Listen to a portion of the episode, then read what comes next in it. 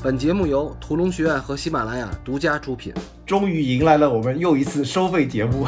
对对对对对，我有一个特别深刻的感觉，我觉得咱们要火了。下一步呢，我们可能将伺候大家一段饮食男女。提前预告一下啊，我们会在这一期节目里把剩下的所有的还有四十多分钟的拉片和这个对《无间道》的总结都说完。从这一场开始，之后的那个逻辑 bug 会越来越多。嗯，就说明你从这儿以后，你下一步的对抗关系要比这个只能升级或者变形，否则的话就会陷入一个特别尴尬的境地，就是这个戏不好往下讲了。就这个表演是我见过刘德华最精彩的表演，最精准的表演。就首先这种评奖体制对刘德华来讲是不公平的。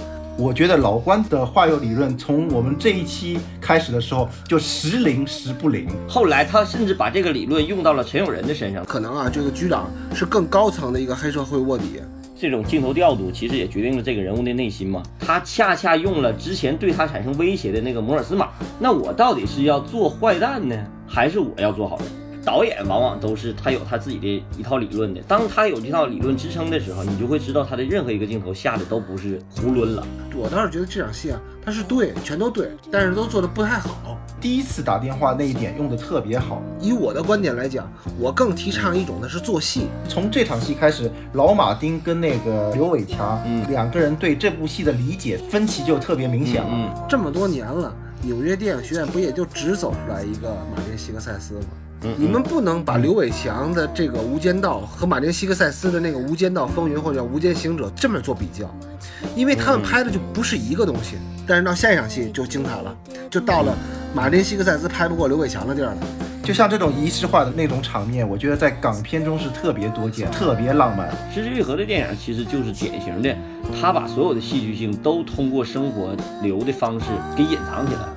就是做导演这个工作的人，很难不在能够使用技巧的地方使用技巧。